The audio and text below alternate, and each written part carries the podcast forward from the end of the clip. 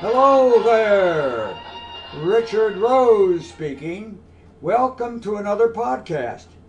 The song you've just heard is Running Wild, as rendered by the great Duke Ellington Band on a 1930 recording. It's the theme song of my podcast, Running Wild with Richard. As an award winning author, I've let my imagination run wild to create the plots of my short stories, novels, and screenplays. And if you have some goal you want to achieve, well, give it a try, and I'll bet you can get the job done. This podcast has to do with my problems with texting, so much so that, uh, hey, I don't text.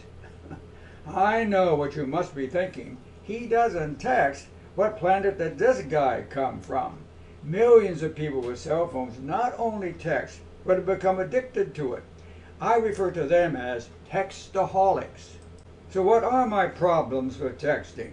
First of all, for me at least, it's a lot easier and less time consuming to just pick up the phone and call. Texting can also be hazardous under certain circumstances.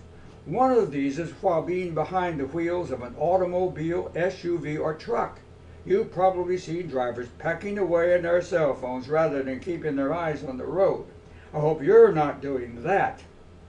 I've also observed people texting on motorcycles, bikes, rollerblades, and scooters. Even texting when walking can be dangerous.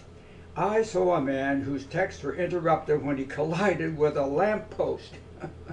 it could have been a lot worse. There could have been an open manhole in his path. Sometimes I respond to texts with a song borrowed from one that Fred Astaire sang in a 1935 movie, Roberta.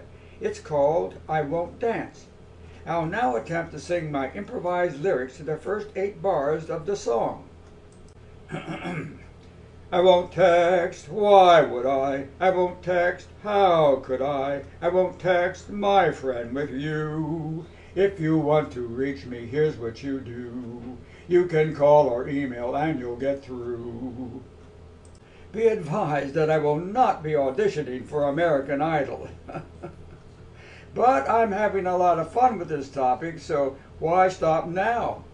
I'll conclude with a famous quote that the French writer Voltaire might have said if he was alive today. I disagree with what you say, but I'll defend to the death your right to text it. All for now. If you enjoyed this podcast, check out my other podcasts, blogs, and cartoons on my website richardroseauthor.com. That's richardroseauthor.com. There's nothing political there. They're just intended to inform and entertain you. Have a great day, and remember to let your imagination run wild.